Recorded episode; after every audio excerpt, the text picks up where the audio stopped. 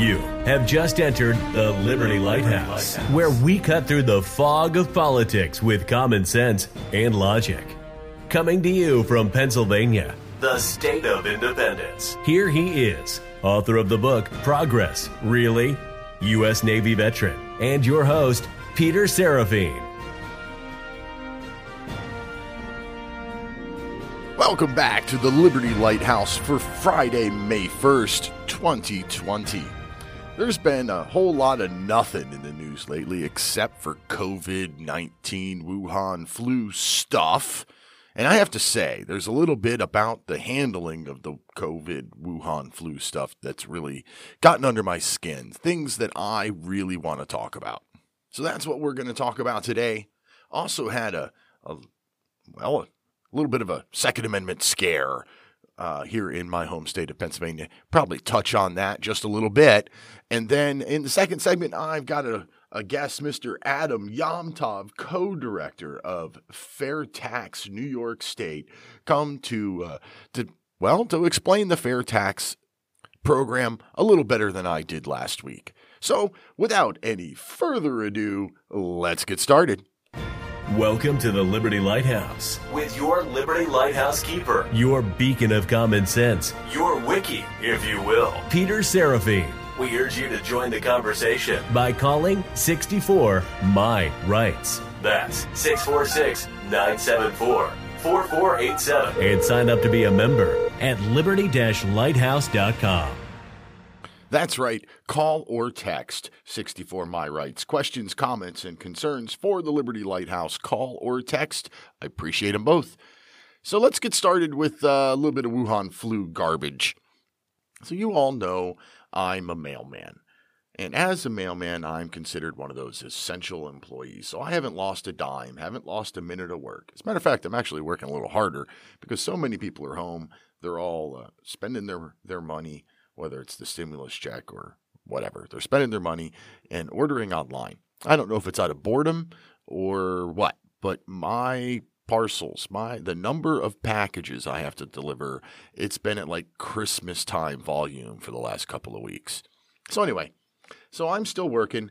And I have to say that I've I've never been more thankful to be a mailman. Uh, normally, I just absolutely hate being a mailman because the job really is terrible. Pay and benefits are great, but the job is the job sucks. But during this this uh, crisis time, I'm I'm happy to have that job.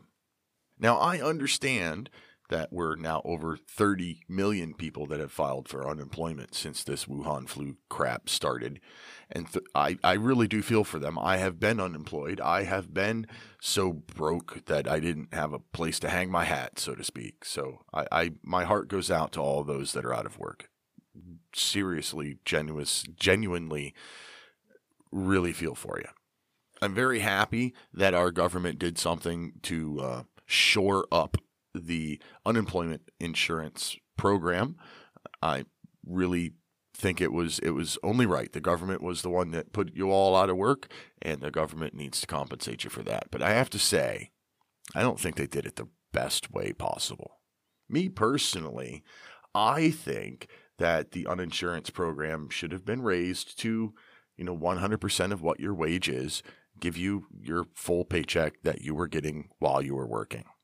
The $600 a week bonus thing that's being added to the unemployment doesn't make any sense, well, to anybody. Depending on how much money you were making and how much you are now drawing on unemployment, that $600, I don't know, bonus might actually make it so that you're making more money while you're quarantined in your house without a job than you were making when you were working. And that's just wrong. I'm you know happy for you for getting it. I appreciate I'm sure you appreciate it and that that's good, but it's it's wrong in that, you know, that's taxpayer money. Why are you making more money now that you're not working? Making the same money, well that would have made perfect sense. I honestly can't think of a reason why this was done the way it was done. I can't make any logical sense out of that portion of the stimulus bill why they would just give the uh, the six dollars or six hundred dollars a week on top of unemployment benefits. It, it just seems like a stupid way of doing things. So now we've got all these people that are making more money sitting at home than they were working. How anxious do you think those people are to get back to work? And that's where my one theory does come in. Maybe that was the point. Maybe this was done so that, you know, companies raise their minimum wages. Maybe it was done this way just to try to create the uh, the the socialist nanny state where, you know, everybody gets money.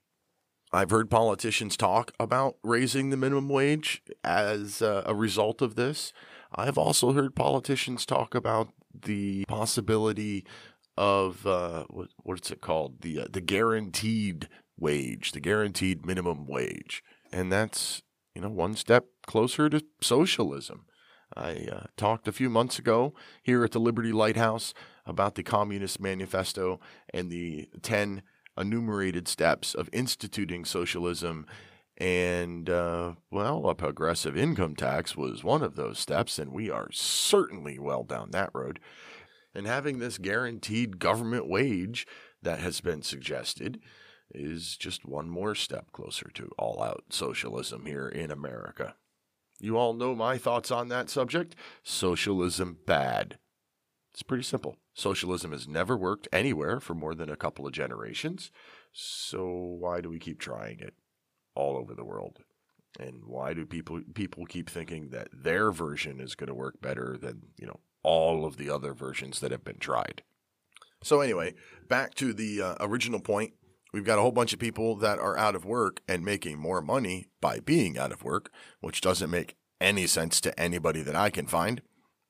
And then you've got all of the people like myself that are still working, that are still making the same thing we were making before this whole crisis. Of course, you know, we got the, our $1,200 stimulus check but my wage hasn't changed. How much money I'm taking home week to week and paycheck to paycheck didn't go up like some of these people that are now unemployed, laid off, furloughed, whatever you want to call them.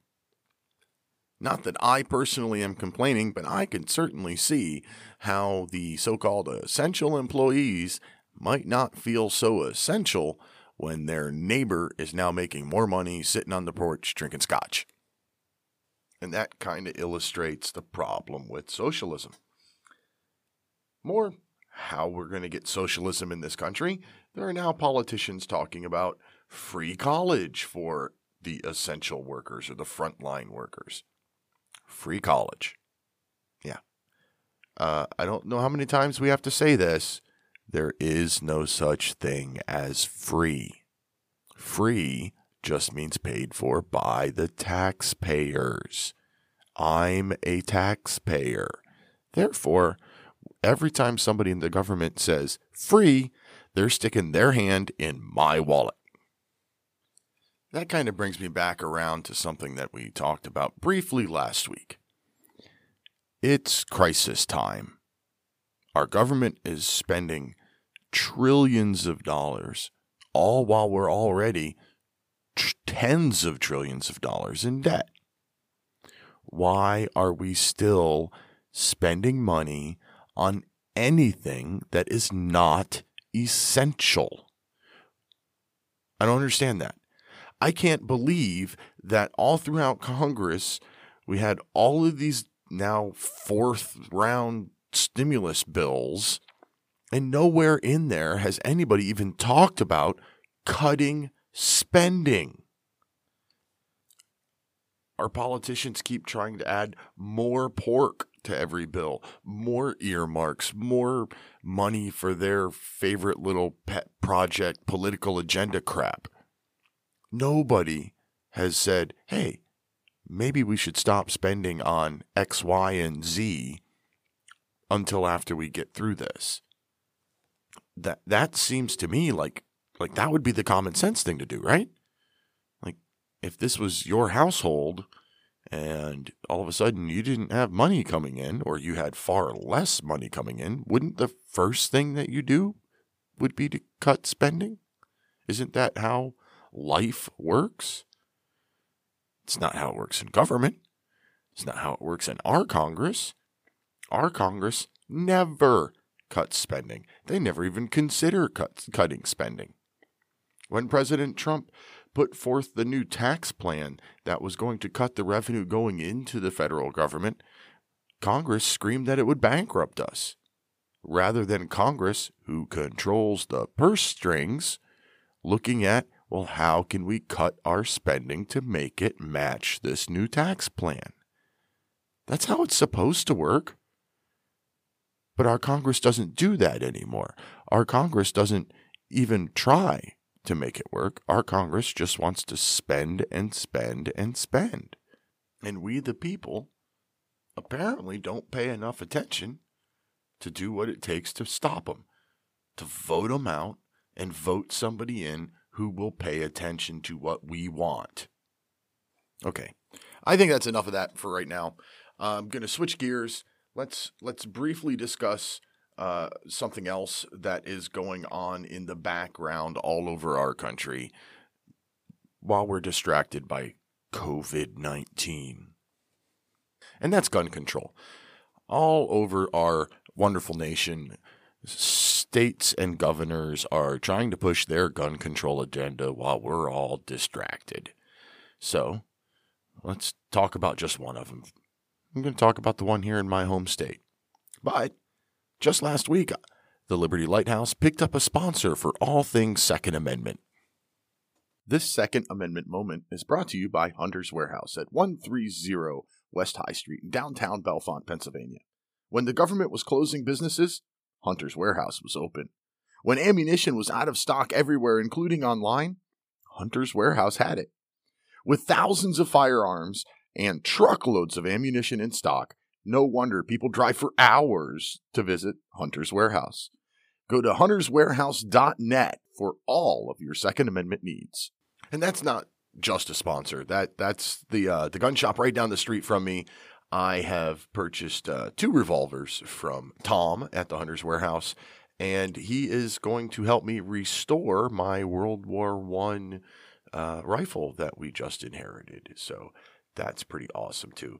Uh, he he really does have just about anything, and if he and he's got the best warranty I've ever seen anywhere. So, if you are within driving distance, go see Tom at Hunter's Warehouse. If you're not within do- driving distance, check him out at hunterswarehouse.net.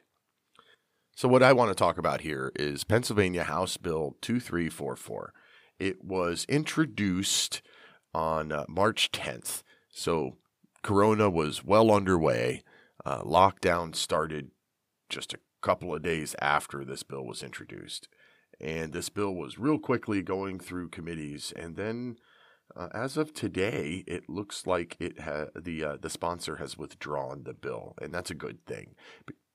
This bill was uh, was bad in that it treated ammunition with all of the same rules as firearms. So it went through the the uh, crimes and offenses part of of uh, Title 18, and every place it said, you know, you need to go to an FFL to transfer this or that. I don't know. It just added and ammunition all over the place where it said blah blah blah blah firearm, and then it would say and ammunition. So they were putting uh, the same restrictions on ammunitions that they have on guns and they were adding a permit process where in order to buy ammunition, you had to buy a permit from the state for $50. And then every transaction involving ammunition had a $3 tax associated to it. Now, it's an end run. It's it was obviously an end run. They realized they can't take your guns, so let's take your ammunition because guns are useless without ammunition. It was pretty simple. It was pretty blatantly obvious, too. And hopefully, that's why they withdrew it. But I want to talk about one particular provision in this because I've seen it in a lot of bills in a lot of different states, and that is a tax on ammunition. Now, I think that taxing ammunition, uh, well, I, I think it violates the Second Amendment. And hear, hear me out for a second. Let me explain why. The United States Constitution and the Supreme Court has repeatedly said that taxing uh, a poll tax, taxing the right to vote, is illegal. So, in that particular instance, taxing the constitutional right to cast a ballot, or what was known as a poll tax, has been outlawed. It's illegal, unconstitutional, can't be done. So, voting is a constitutional right. Owning firearms is a constitutional right. So, wouldn't taxing ammunition violate the spirit of the law just like the poll tax? That's my opinion anyway, and I'm sticking to it. I was very happy today when someone pointed out to me that the sponsor of this bill has withdrawn, therefore, the bill should just die. And that's good. Next week will be our regular monthly Second Amendment episode where we talk about gun laws from all over the country. But this one caught my eye because it's in Pennsylvania. I thought I'd mention it, and I wanted to get a spot in there for the Hunter's Warehouse. Okay, so changing gears one more time to the third and hopefully final topic of, of today's episode of Liberty Lighthouse taxation. I want to talk about some things, some some of the serious fundamental flaws with the current tax system here in the United States. And then the second segment, we're going to talk to Adam Yomtov, the co-director of Fair Tax New York State, and he's going to explain why the fair tax is a much, much better solution. Let's start with what's wrong with income tax and what's wrong specifically with our income tax. We've talked about some of these things before. I know I've mentioned that it's a 4,000 page tax code that nobody can possibly understand by design, with 6,000 more pages of explanatory notes, and then even you know, hundreds and thousands more pages of case law. So you really can't understand it. It just can't be done. And our government doesn't want you to understand it because our government uses those you know 4,000 pages of, of tax law to to uh, steer business and steer money the way they want to steer it. They use the tax credit process to reward industries that they, the government, deems worthy of reward. And they use it to reward their lobby groups. Lobbyists come to Congress and they make our Congress people rich, and those Congress people have to do something to reward those groups. So the tax credit process is a good example. Remember the tax credits for you know, installing energy efficient windows in your house? Well, energy efficient windows are a good idea. And if you can afford to install energy efficient windows, they eventually pay for themselves in energy savings. Why is there a tax credit for that? Or solar panels, the same thing. You get an income tax credit for installing solar panels on your home or in your business. Again, they should pay for themselves. There should not need to be a tax credit. As a matter of fact, what do either of those things have to do with income tax? Why are they mentioned in the tax code at all? Then, of course, you've got all of the ways to hide income so that you don't pay taxes on it, all of those hidden in that 4,000 pages of tax law. And then some of them aren't hidden, some of them are obvious. I remember, I think this one was removed, but I, you used to be able to, to uh, deduct gambling winnings, I'm sorry, gambling losses up to the amount of gambling winnings. Well, it didn't take people long to realize that when they won enough money in the lotto or at a casino that they had to claim it in their taxes, they started saving up scratched off lottery tickets and losing lottery tickets and they weren't they weren't necessarily saving their own sometimes they picked them up out of the trash or out of the parking lot just so that they could claim it as a loss on their taxes another thing that bothers me about the income tax i already said it bothers me that as a concept at all that why is the government getting a portion of my money before I even get my paycheck? Instituting a, a progressive income tax which is exactly what we have in our country, is also part of the Communist Manifesto. One of the steps for communist takeover spelled out by Karl Marx and Friedrich Engel in the Communist Manifesto. So, why on earth did America just embrace it with such open arms and continuously make it even more and more progressive? Why does income tax punish those who earn more money? If if you earn more money, you pay a higher percent. That punishes success. Well, why be successful? I know I've I've told this story before, but I remember when I was making $10 an hour or less and I realized that if I worked too much overtime, I jumped too many tax brackets and I didn't make as much money as I thought I should anymore. So I stopped working so much overtime, which means I made less money, but so did the government. Our federal tax system is supposed to fund the government. That is its purpose and it does just about everything but fund the government. It has so many loopholes and so many flaws, and it's used for so much manipulation. It's just a bad idea. It should never have been allowed to be inst- instituted in the first place. So, I mentioned last week uh, fairtax.org. And here in a few minutes, we're going to have Adam Yomtov on. And Adam and I talked about uh, the fair tax, and it's been around for quite a while. Adam's been involved with the fair tax since 1996, and we're trying, or they're trying to eliminate federal income tax, eliminate estate tax, eliminate corporate income tax. And there's something else I need to explain before we go on you and I, the end consumers, are the only people who really pay any kind of tax.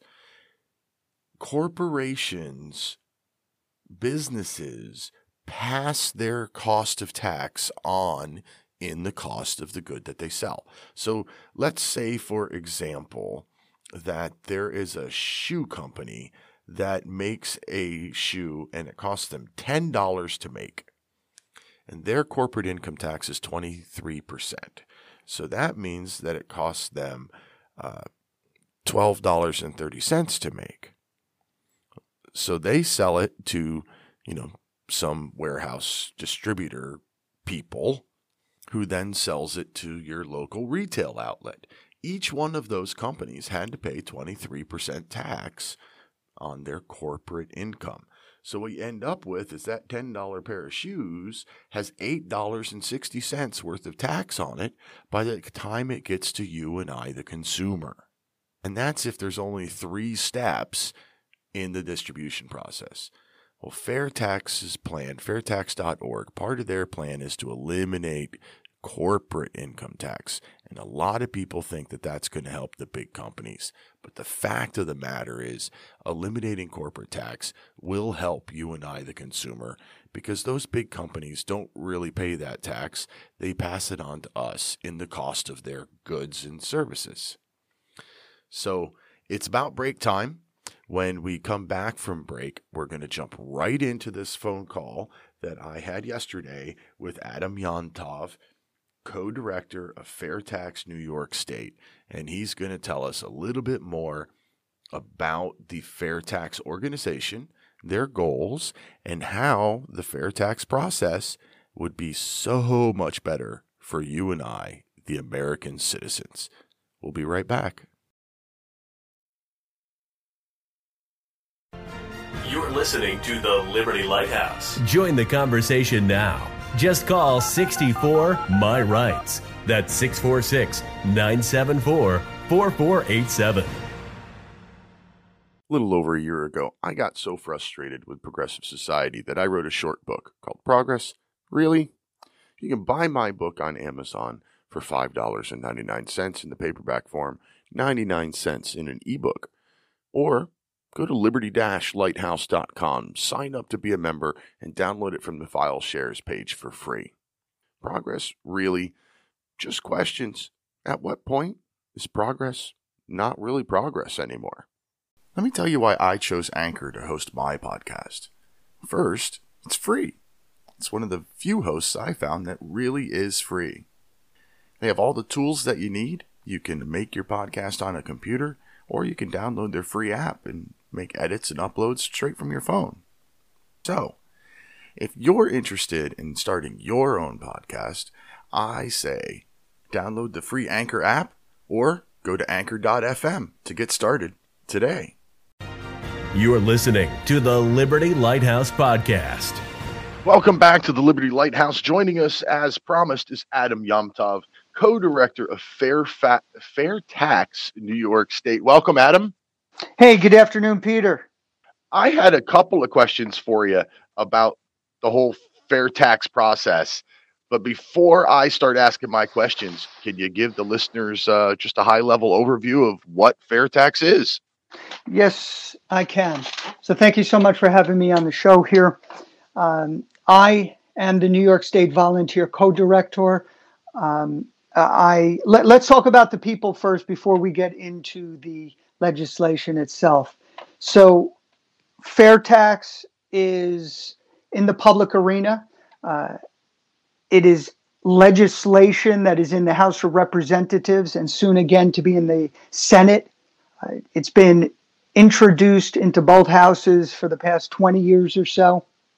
Uh, last uh, House of Representatives, last session, we had 70 co sponsors in the House and seven in the Senate. We're all volunteers. Uh, it's in the public arena. Anybody could find out about HR 25, the Fair Tax Act of 2019, and promote uh, Americans for Fair Taxation, though, is the lead organization, if you will, with the sole guiding uh, mission, mission statement to pass the fair tax, or more broadly speaking, let's say true fundamental tax reform in the form of a national retail sales tax as best expressed by the fair tax. Okay. HR 25, I'm going to have to look that up. Stands for House Resolution, correct. Right. Um, so the proposal for HR 25 is to eliminate income tax in its entirety, both corporate and personal, and replace it with a national sales tax. Correct. We also call for the repealing of the 16th Amendment. Love that idea. Now, how that's going to work is that that's going to be in separate legislation, uh, but the characteristic what's written into the fair tax is that if the 16th Amendment is not repealed within X number of years, I believe it's currently written as as seven, it could be less, uh, then the fair tax is also eliminated. So we don't want to have a situation where we pass the fair tax and then seven, you know, a few years down the line, 16th Amendment is not repealed, and then all of a sudden the politicians are salivating once again, and now they're implementing uh, an, inca- an income tax in, in conjunction with. So we protect ourselves that way. Right. We, don't, we definitely don't want two taxes. Um, interesting things I found in, in my little bit of research that I've done into some of the work that you all are are, are doing uh, very valuable work, by the way. Thank you very much for doing this. 24 years in the making, 1996, Peter, I started doing this. Uh, I thought when I first read about it, I did my research, you know, I, I, I said, nah, this can't be. I'm speechless, right? To the way I'm talking. Uh, the same way I was 24 years ago. And I said, it can't be the case. And so I did my research. And after doing my research and reading what this is all about, I said, yes, and that's when I picked up the megaphone and told family and friends, and I haven't been able to stop since. Well, it's great work. I um, several months ago, um, I, I, did an episode of this podcast where I, I, basically said that 1913 was was the beginning of the end for the American Constitution, um, and the 16th and 17th Amendments were were both called out as as terrible, terrible ideas, in my personal opinion, of course. Uh, so I'm all for repealing the 16th Amendment. Correct. And, and 1913 like, also was the Federal Reserve Act. So, right, as, the Federal one, Reserve Act. As my pastor told me, it was the trifecta of 1913. Correct. That's when we took a hard left, uh, both politically speaking, if you will, and direction, uh, where we imported this Russian idea of income taxes. It's the second guiding principle of the Communist Manifesto, the playbook. Right, I, it is. It's one of the one of the uh, ten uh, enumerated steps to communist takeover. Correct. So the Communist Manifesto, the playbook, the instructions on how to implement communism, and we, for some reason, imported that idea into the United States of America, which is a constitutional republic, or they call it a representative democracy, and it, it, they're on complete, complete. They're in conflict with each other. So we won't go into all the d- d- details of how that actually occurred, but we'll concentrate on the fair tax here. But just let it be known that the real Russian collusion took place in, let's say, early 1900. I, I would have to agree with you. Okay, so one of the questions that I have is uh, your organization is proposing uh, with lots and lots of study. I, I, think I heard you say at one point, uh, like $20 million worth of studies that a 23% sales tax would be necessary to replace the current income tax and estate tax and all the other taxes. Yes, correct. Now, if you don't like the rate, it's not our fault. Uh, it's because that's what government costs, and that's one of the benefits of the fair tax in the sense that it makes it makes it makes our federal government more transparent. So the primary Absolutely. the primary you know the, the principle of a tax system should be or is to collect taxes. That's it. And it should be done with the characteristics of simplicity, fairness, transparency, or the most simple, the most fair, the most transparent. I, I couldn't agree more. I've, I've said for a very long time we should replace every form of tax and registration and fee with one set product, whether it's a sales tax or whatever, just one tax, so that we can at least see how much of our money is going. So uh, let me to, uh, to, our government. Yes, correct. So uh, just to take a step back to answer your question of uh, what you had originally uh, asked me, is that fair tax is a sales tax structured in a particular way. So the fair tax is a single rate, progressive national retail sales tax on new goods and services for personal use. We do not discriminate, it's put on everything. An exemption, tax break is discrimination for one and against another.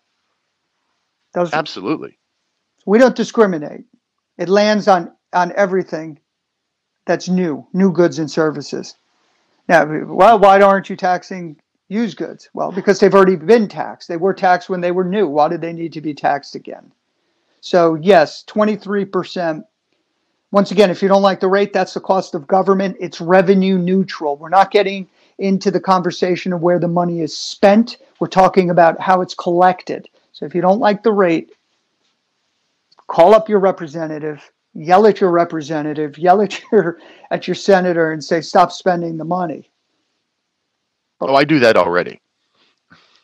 Um, my my question in that realm there though is, okay, so when I do my personal income taxes, it says that you know my my income tax rate is 22% or something like that. But by the time you take out all the silly deductions and you get your actual taxable income, you know, the real rate ends up being around 10%. That's federal tax, of course. Um, so it looks like to me, it would be a hard sell to John Q. Public to say that, hey, your tax, your income tax is going to go away. You know, your 10% income tax is going to go away. But now we're going to put a 23% sales tax on there. It's revenue neutral. It's structured to be revenue neutral, which which means that more or less you'll be paying the same amount of tax under currently as you will be under the fair tax. Okay. And how and one, and, and one get, of the things guess, that I've heard you say. guess what? Okay, so this year it's ten percent. Maybe you're you're making the case, and but but next year the politicians take away all of those tax breaks that they give you, those discriminatory tax breaks. And instead of being 10%, it's now 18 or 25 or 32. Oh, I, I understand.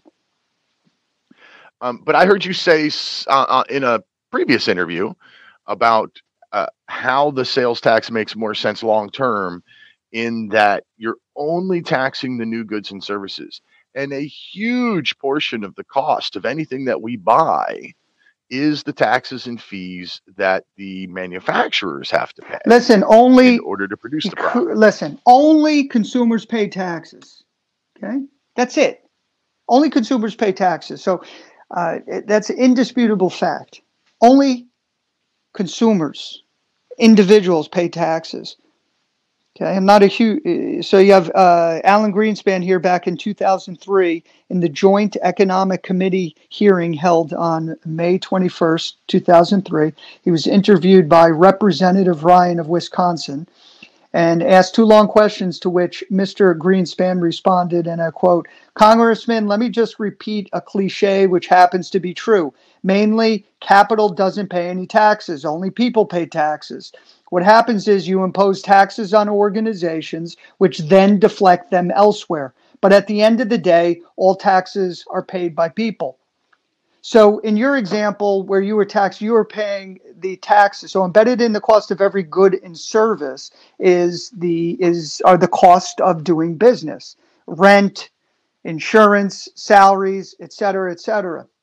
Included in that is the attempt in complying with our federal income tax code. And let's also put in their state state tax codes. But our our efforts are directed at the federal level, albeit there are volunteers out there, including myself, which are uh, pushing for tax reform within our respective states, modeled on what we're doing at the federal level with a with the fair tax HR 25. But we'll stick to the fact that at the national level, we're pushing for the fair tax HR 25.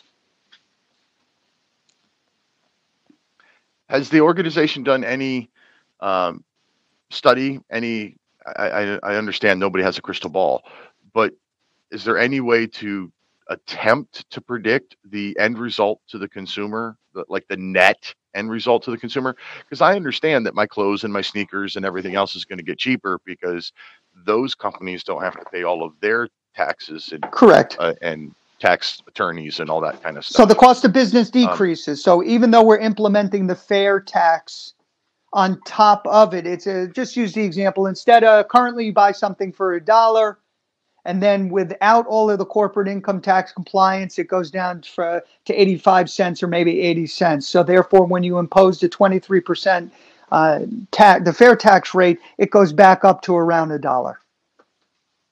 That's why we right. say that's why we structure it to be revenue neutral. Once again, we're not in the game of where it's spent. Okay. I, I completely understand. But look at what you look um, at what you gain out of that. No more. Uh, a, you're fully compensated. You you retain the fruits of your labor. The individual is re-empowered to decide when we decide when to tax. And how much? And how much when we pay taxes. Okay, so we're re-empowering the individual. We're also making it extremely simple for the federal government because they can't manage their own they can't manage their own tax code as it is. They they they don't understand it. Nobody understands the federal income tax code. It's completely incomprehensible. They it's unwieldy. It's unmanageable. So we're going to give the federal government a tax system that they can understand. And the public understands it, the business will understand it. It's a win-win-win situation for all involved. Well, and for those that don't think that the uh, the rich people pay their fair share of taxes, which may or may not be true, because uh, let's let's face it, they, they're the ones that have all of the loopholes where they can hide their their uh, incomes and and find ways to not pay taxes on it.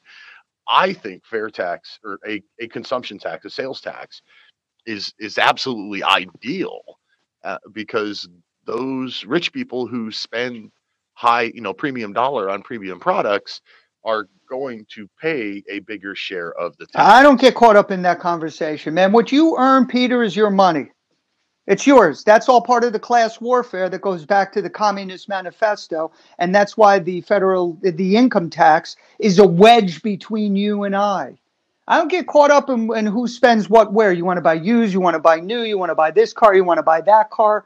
Uh, that's not that's not our responsibility to be involved in in somebody else's business. Do not covet thy neighbor, right? So, well, I'm I'm not coveting. I'm just saying it could be part of your argument for when when those say, well, how is how about you know make the rich pay, which is what they all seem to want. This kind of does whether I mean unless they just become more frugal with their spending. Right. Uh, I gave the example last week about you know Nancy Pelosi doing her ice cream video standing in front of her twenty four thousand dollar refrigerators. Well, with a twenty three percent tax, she would have paid an, an additional five thousand dollars in tax on those refrigerators. Where my three hundred dollar refrigerator, I would have paid twenty or sixty nine dollars in tax. Yeah, I mean, if you if you so, have the money, if you have the right, money and you want to right, spend, we have control. Yeah, but uh, you know, regard wherever you want to spend the money, whether you you want to shop at uh, garage sales or you want to go into the new designer you know uh, refrigerator then you could do that. It's it's up to you. I, I don't get into other people's businesses. I don't enter into the class warfare dialogue conversation the rhetoric. That's the same type of rhetoric that allowed the income tax to pass in the first place back in 1913 or so and the and the arguments made prior. And the term that they used was soak the rich. And suppose what was it? Hmm. it it only affected you know like 3 4% of the population uh, and most people weren't affected. Therefore the overwhelming majority of of Americans were not affected and therefore they said no problem. But look at what look at what had happened. I mean, in the early '60s, in right. the 1960s, the the income tax system had become such a mess where the rich weren't paying anything. I think it was like 200 and 200 plus families, uh, the richest families, did not pay any income taxes, and so therefore, what did they do? Instead of making the income tax disappear or eliminate it, uh, they added something called the alternative minimum tax. So it, it runs concurrently, if you will, uh, in that it ensures that you're going to pay at least something. So we have two tax systems, if you will. yeah, and, and this is all part of the larger conversation, right? Of of punishing our labor. I, I don't, you know, it, somebody comes up and says, "Well, we're going to do a flat tax on income." No, we don't do that. Why are we going to punish individuals for working? We, we don't want a system that does that. We want a system that supports our labor, that respects our labor, re empowers, if you will, the individual. Uh, labor is an extension of us. It's our blood, sweat, and tears, our energy that's poured into this activity. It's part of our. So, hands off I, I couldn't agree more. I mean, our money is should be our money. There's no reason for the government to get a portion of our our earnings before we even get it.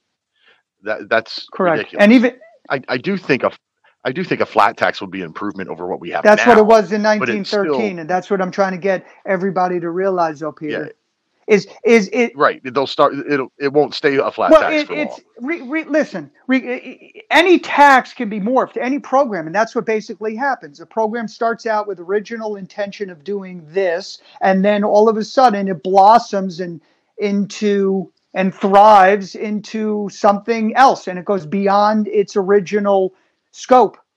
And so that's the nature of government Correct. in general. So what we need to always keep in mind is to always keep it simple, transparent, and fair. And we need to take it off of that activity that, that we tra- that we cherish. Our labor, I believe, is our uh, most second valued, uh, our our most second valued activity here on earth, second only, let's say, to praise to God. Right? It enables us to earn money, our, our labor, uh, and then we could feed ourselves, we could shelter ourselves, and we could clothe ourselves. We could uh, assist our friends, family, community, church, synagogue, etc. So even a even a flat tax on income is not a good idea. Whether it's 1%, 2%, 3%, 4%, take it off of our labor. We don't want it there. It's, it, listen, when the country started, we didn't have it. So from 1776 up through 1913, there were no income taxes, uh, and our country flourished. Unlike, unlike, right. unlike any other period in the United States or really history. So we need to we need I, I, we need to really you know not to settle and say yeah let's just do a flat tax on income. No, not a good idea. So I'm giving a shout to Mark Levin to listen to this because he's real wishy washy on it and he's yet to answer my question of why he supports the Communist Manifesto uh, with the Second Amendment, with the second uh, guiding principle, which is to implement a progressive income tax system or an income tax system. Regardless if it's progressive or not, it's still robbing you and I of the fruits of our labor. So I like Mark Levin. I like what he's doing. I like what he's done. But on this particular issue, I just I can't get him to to to to make a, a good decision. He accepts both as a solution, but I don't. It has to be a sales tax because it allows. A, well, I would accept a flat tax as a as an improvement, but uh, sales tax would be a solution. I, I I think sales tax is far better. Um, it it gives us, we the people, a little bit of control as to how much money we give our government. If we want to put all of our money in the bank and grow our own food, we don't have to pay a dime. Listen, and uh, if, if I was going to say, and if we want to go out and spend all, all of our paycheck every time we turn around, then they're going to get their cut. Correct. You should receive the full amount of your fruits of your labor, hands down. I don't accept anything less than 100%. Now, there's one other thing. There's one other part of the program that I want to make sure that we have time to get to, and that's the rebates. One of the arguments against a sales tax is that it uh, punishes the the super poor, because uh, if you're taxing everything and the super poor are super poor. So that that's that's a, a burden for them that it may not be on well, the rest of us. And your program even has a solution. Yes, you're correct. Well, first, under the current federal income tax system, uh, the poor are are the the um, they're being punished also because they're when they purchase whatever it is that they purchase embedded in the cost of every good and service is the cost of compliance with our income tax code uh, and also payroll taxes, which are the most regressive. Listen, you want to help the poor, do it in a targeted, specific, accountable program. I don't believe that should be done at the federal level. It should be done in your local or possibly your county government, but you don't do it at the federal government. But re, you have to do it in a spending program, not in the tax code. Use the correct tool.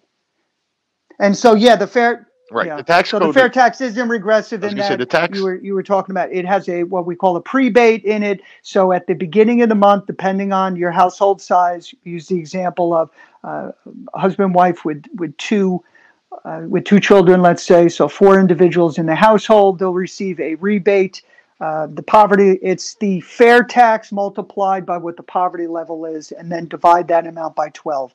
So, for hypothetical purposes, let's say it's $30,000 is the poverty level, and uh, let's just say it's 20%. So, 20% times 30,000, 6,000 divided by 12, and you have about five, yeah, what is it, 500 bucks a month that they would receive in the beginning of the month to essentially untax untax the basic necessities of life. And they don't have to hold on to any receipts and submit the receipts and then request the rebate or the money from the government. Uh, it would just be given to them automatically at the beginning of the month. And would that be for everybody? Everybody. We don't discriminate. Everybody. We don't discriminate. So everybody gets back the the poverty level, the taxes on poverty level income. So basically, if you are at poverty level, you are not paying taxes, which is ideal. They're participating. They are paying taxes because they're going out and they're they're part of the system, if you will, and they are contributing there. We're all paying the tax. You're just being afforded some money at the beginning of the month to assist in paying those taxes. I, I, guess you could look at it that way. Right. But we're basically untaxing right. the basic necessities of life because that's where our first dollars are spent, uh, and by providing that rebate there, or pre or prebate. Yeah. And that's actually, you know, I, I I said that completely incorrectly because one of what I think is the most beautiful portion of the fair tax program is the fact that it makes everybody a Correct. taxpayer and, and everybody, whether they have legal income or not. Uh, if if you are working under the table, you're a taxpayer. If you are a drug dealer, you're a taxpayer. If you are earning a wage, you're a taxpayer. Because if you spend money, you're putting it on the consumption, and the consumption is a more broader base. And what you're alluding to right now is tax evasion, and it's estimated. There's a study on our website called the Cebula study, and it's estimated. I believe it's like nine trillion dollars is supposed it will be lost in tax evasion over the next decade or so. And so, um, but I, I, know we're towards the end of our time here. I just wanted to just state here, if you don't mind, these these facts and principles, if you will, so anybody listening will understand clearly what this is all about. Do you mind? I appreciate no, it. No, not so, at all. Our tax replacement movement is directed at the federal government. We have legislation, like I said, HR 25, the fair tax. Our tax replacement movement is directed with how our federal government collects its taxes, not where the taxes are spent. The fair tax replaces alternative minimum tax, the capital gains tax, corporate income taxes, estate taxes, gift taxes, payroll taxes, which are the Medicare and Social Security or payroll taxes, but the programs won't be affected as they will be funded by the fair tax. Let me repeat that the Medicare and Social Security programs won't be affected as they will be funded now by the fair tax. Also, personal income taxes uh, and self employment taxes, i.e., you'll never have to fill out that form again. 1040 goes away. Uh, no more quarterlies, no more 1040s. Uh, all that time and energy will be liberated and redirected to those activities that we deem important. As I stated before, the fair tax is a single rate revenue neutral, progressive national retail sales tax only on new goods and services for personal use. A retail sales tax is not a VAT. Let me repeat that. A retail sales tax isn't a VAT, and then specifically, the fair tax isn't a VAT. Uh, I said this before, but I'll repeat it that consumers are the only group which pay taxes because they're the last ones to receive the service or the product. Therefore, corporate income tax compliance is an expense of doing business and therefore is included in the final cost service being offered. And as I stated before, when I quoted Alan Greenspan, consumers pay all of the taxes. I've this absolutely.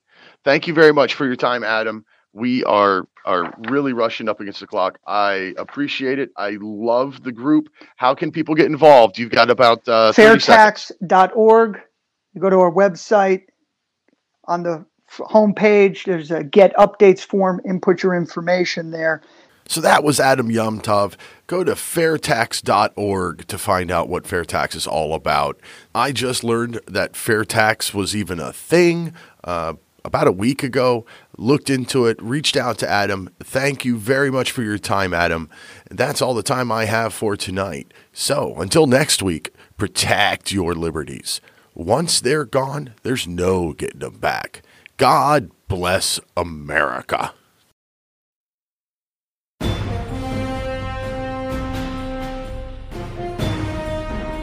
Thanks for listening to the Liberty Lighthouse Podcast. Be sure to sign up at liberty lighthouse.com to download Peter's free ebook from the file share page. And don't forget to call 64 My Rights to leave comments for the show. That's 646 974 4487. If you enjoyed this podcast, tell a friend about Liberty Lighthouse. And wherever you listen, subscribe, rate, and leave a review. It's very much appreciated.